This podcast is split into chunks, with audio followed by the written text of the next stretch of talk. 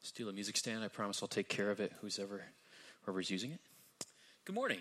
How is everyone? Good to see you. Uh, thank you, Kat, for hosting. Thank you, band. It was good to see Connor up there. Well done. So, yeah, let me uh, situated. Oop. Sneak peek. My name's Patrick. If you don't know who I am, I'm the guy that Dustin was talking about, and thankfully I wasn't in the room while he was talking about me.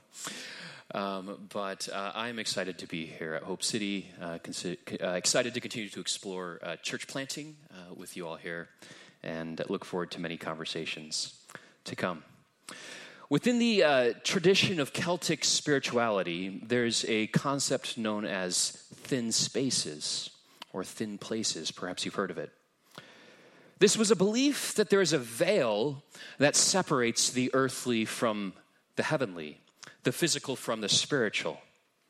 It was believed that there were certain places in which this veil was thinner than others, such that being there, one could feel closer to the divine. Perhaps experience the reality that lies behind the veil itself. Such places have become pilgrimage sites to which many have gone longing to experience a glimpse at a deeper, grander, even truer reality from what day to day life gives. Whether one was drawn out of curiosity for the otherworldly, a desire to see and experience the divine and the sublime, or deep longings for hope that this world is not all that there is, I think it points to something that is common in many of us, if not all of us. It may not be something we experience every day, distracted by the busyness of daily tasks, work, childcare, completing da- daily errands, but in certain moments, perhaps when we sit alone, write in a journal, go for a hike.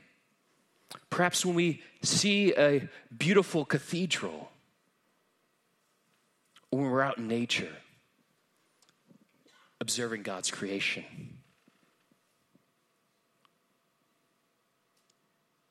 Perhaps there's a moment when you're watching a film in which you feel as though the veil is thin, but for a moment. For those who know the Lord of the Rings, I think of this when there's those scenes in which it seems like there's no hope that remains, but Gandalf or the eagles break into the scene. Moments like this, Tolkien actually coined a word for eucatastrophe. Don't worry, there won't be a quiz. Eucatastrophe, it's, it's this idea of a catastrophe of the good when hope breaks in. I think we all have moments in which, if we are honest with our inner self, we feel as though this earthly world is not all that there is.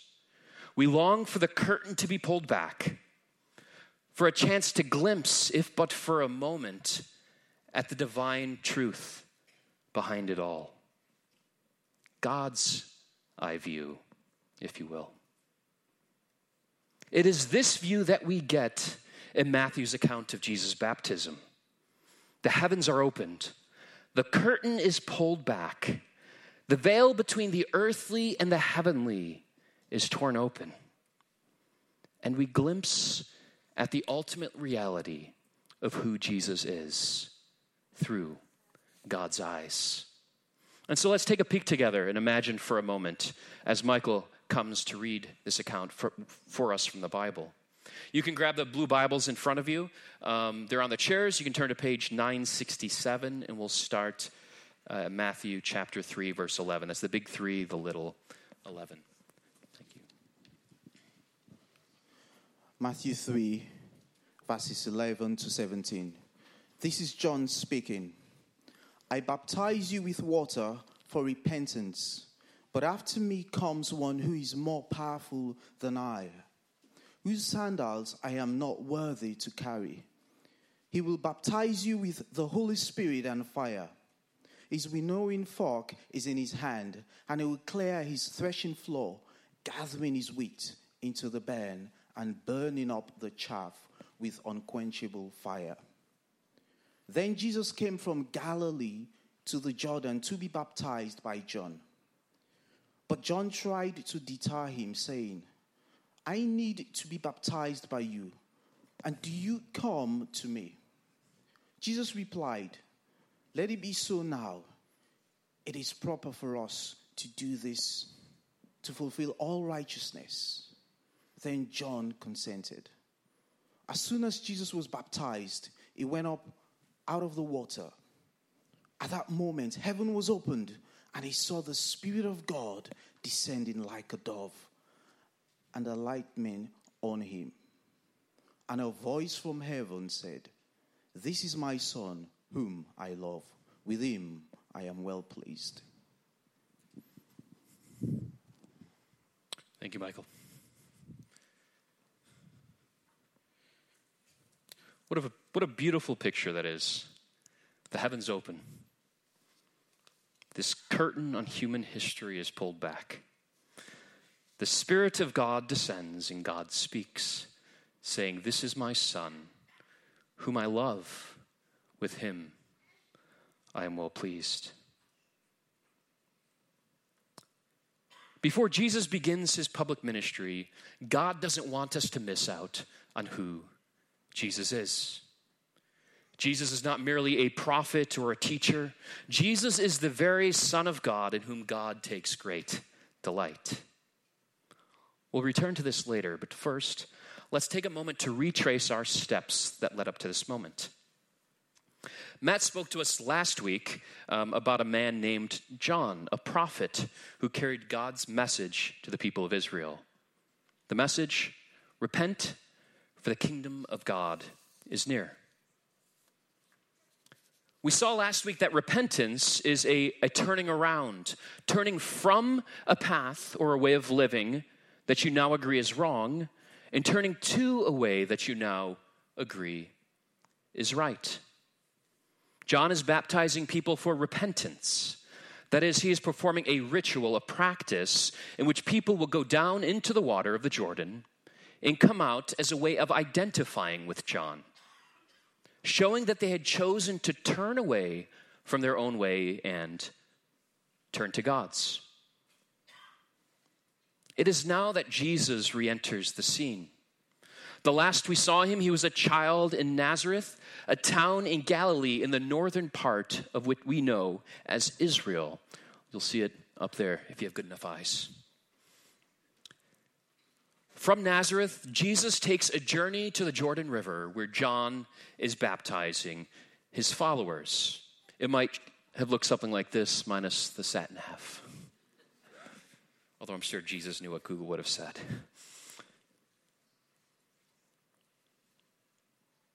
Jesus goes with the express purpose of being baptized by John. But why? Isn't John's baptism a baptism for repentance? If, as we read in the Bible, Jesus is the one who had no sin, then why be baptized by John? John seems to recognize this mismatch. But John tried to deter him, saying, I need to be baptized by you. And do you come to me? How can the lesser baptize the greater? How can the one who should be the student pretend to be the teacher of the very one who is the greatest of all teachers?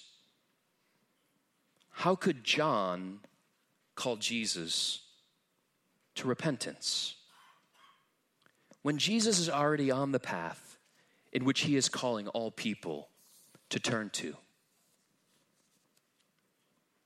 It is not Jesus who needs to change course, but all others who need to turn to him. Jesus replies to John, Let it be so. It is proper for us to do this to fulfill all righteousness. And then John consented.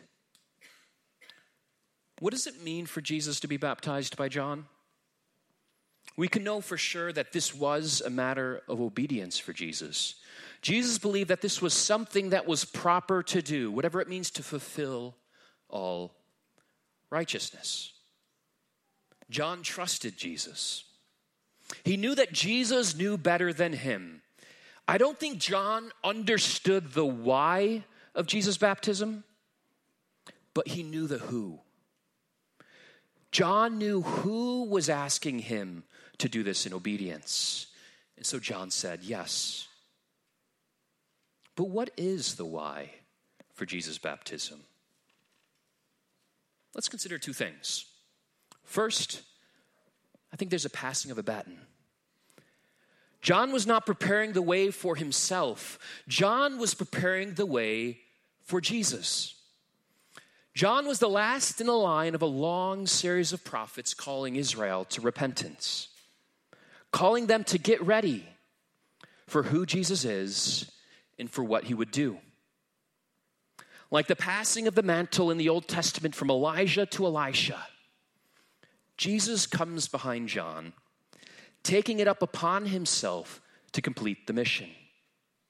Jesus, the long awaited Messiah, the long awaited promised one of God, the promised King, who would save his people from their sins, offering forgiveness and restoring fellowship, union with God. I see a, a passing of a baton in Jesus' baptism. But I think there's a more significant reason at play as well. Jesus is being baptized to identify, not simply with John and his mission, but with us. Track with me for a moment. Consider the important events that Matthew is sharing with us up until this point in the life of Jesus. Key moments mimic important moments in the history of Israel.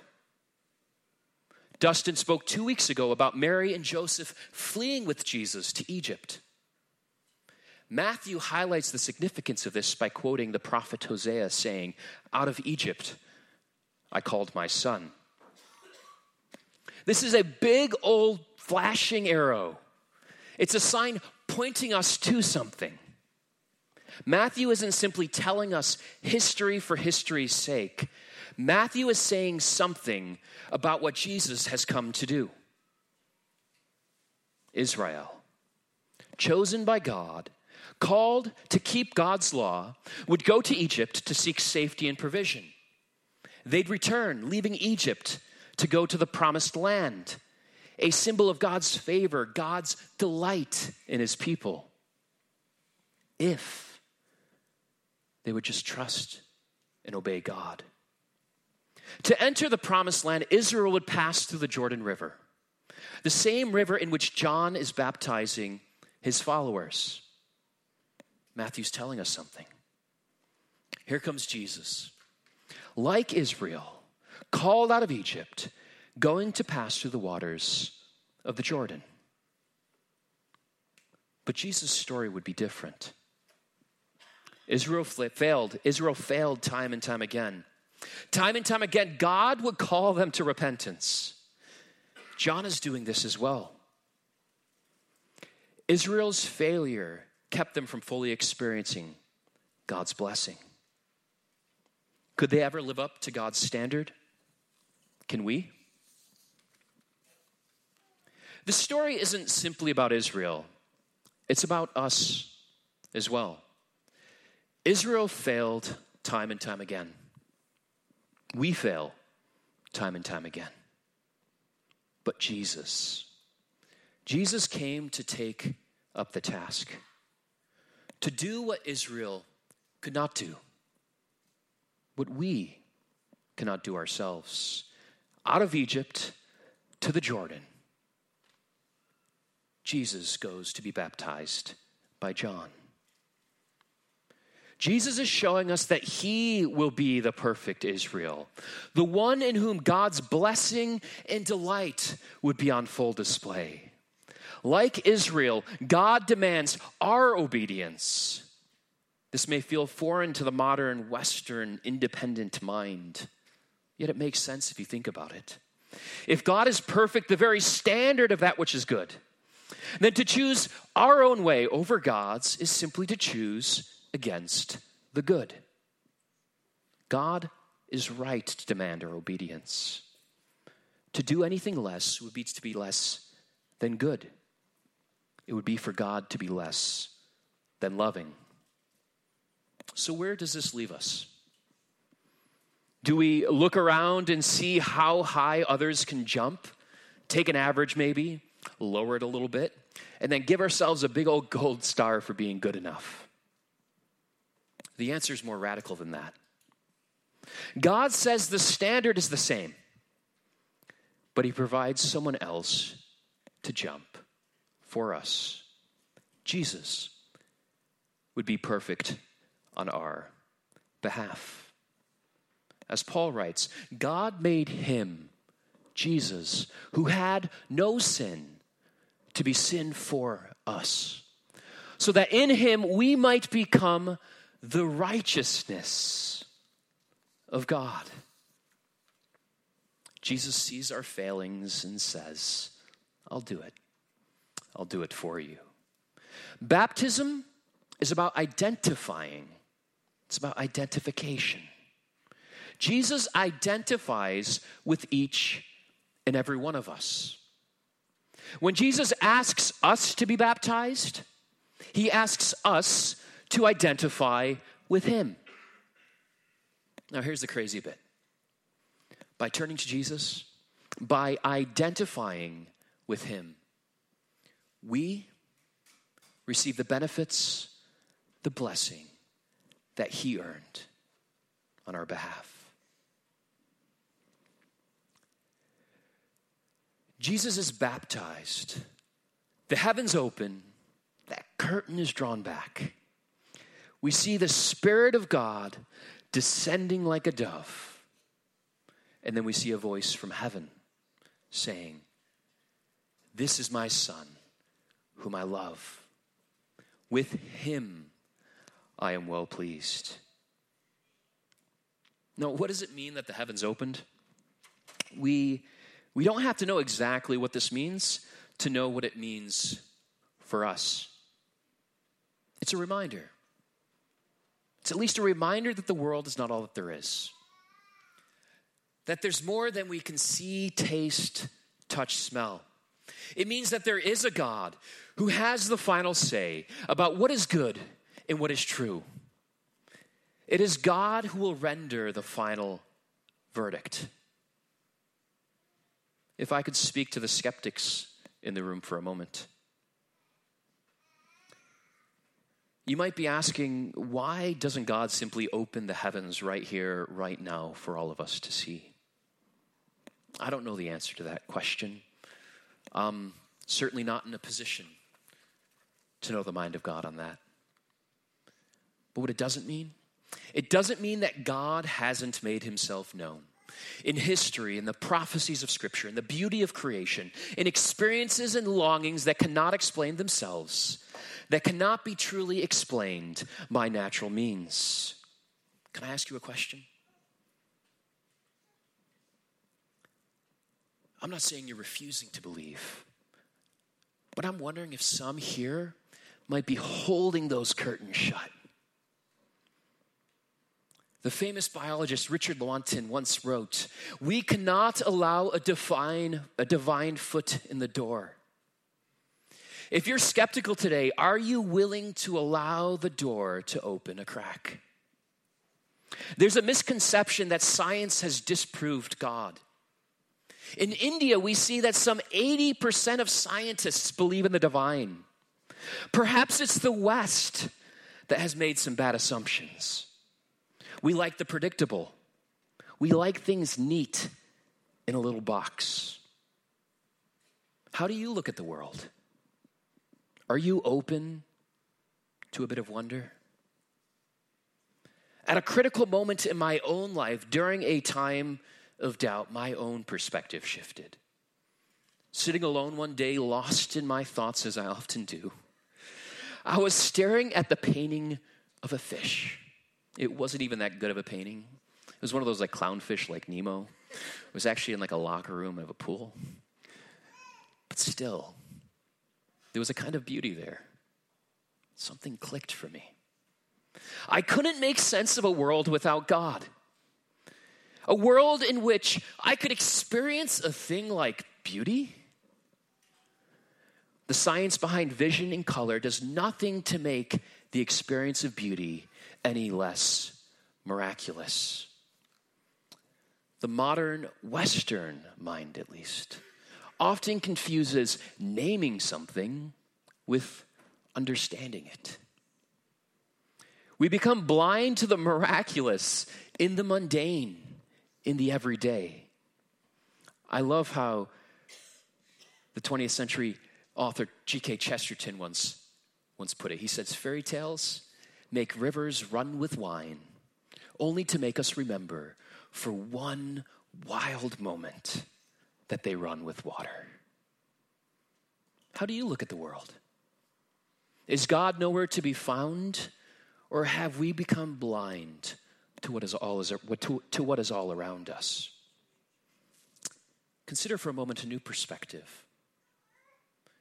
Or perhaps try a, a new place in which you may more easily see God at work in the world. The author Wendell Berry suggests that the Bible is best read outdoors.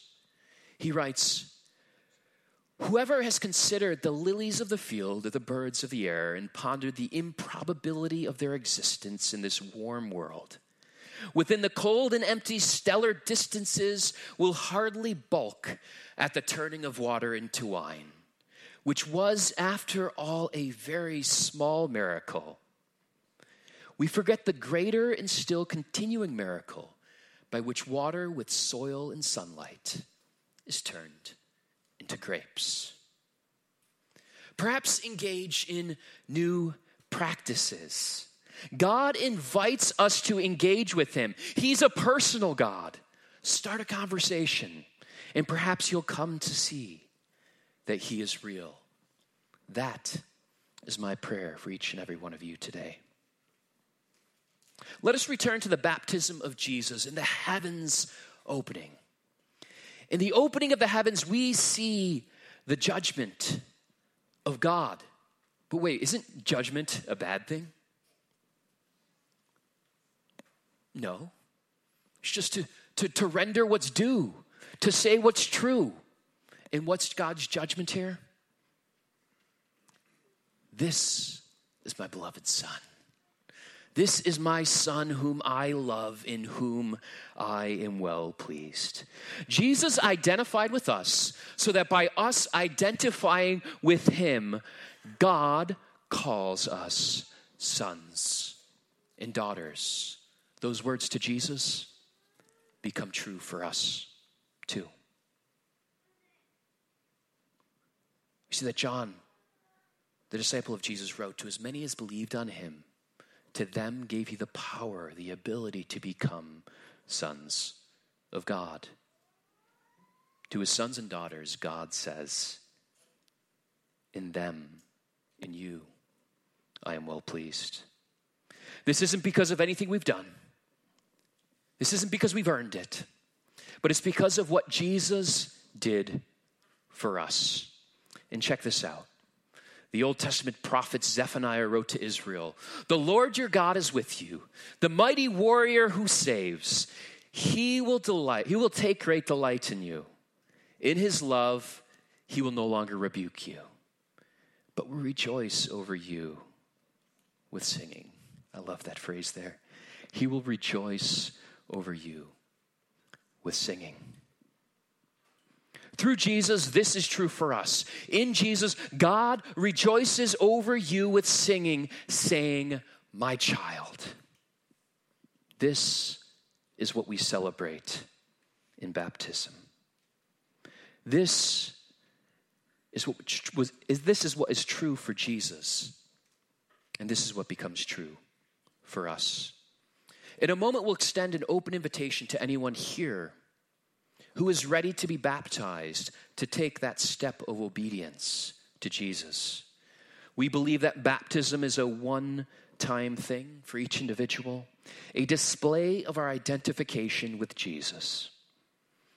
It's not what saves us, but it's a picture of what happens when we choose to follow Jesus. As we watch others get baptized, we're reminded of that daily call to faithfully follow Jesus.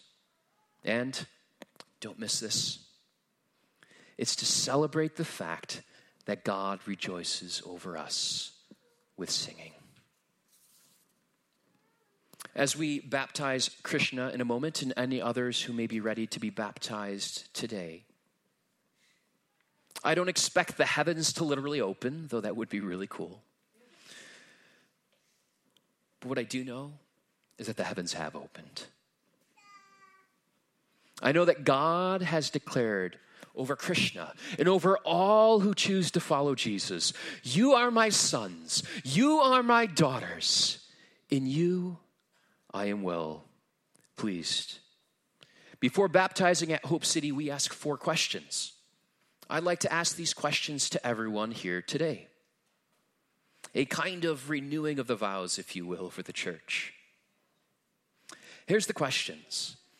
And if you believe these, don't feel like you need to join in. But if you believe these, I would love to say these together. And so after I read each question, if we together, if you believe these, if we could say, I do, and remember the commitment that we have made to each other and that we have made to God. So, church, do you recognize your need for a Savior? I do. Do you claim Jesus as your only Savior? I do. Do you acknowledge Jesus as your Lord and Master? I do. Do you wish to commit to the church of Jesus Christ? I do. Because of what Jesus did for you, what is true for him has become true for you. Over all those in Jesus here today, I say, as the Father said to Jesus, You are God's beloved. In you, he is well pleased. God rejoices over you with singing. And let's reflect upon that as we celebrate together what Jesus has made true for you. I'm going to invite the band up, and we're going to have a few people at the front. If you would like to be baptized this morning, there's time. You can come forward. Come forward and talk to one of us. Or if you have been baptized or just would like prayer, you're welcome to come forward too, and we'll have some people here that would love to pray for you this morning. May we see the heavens open.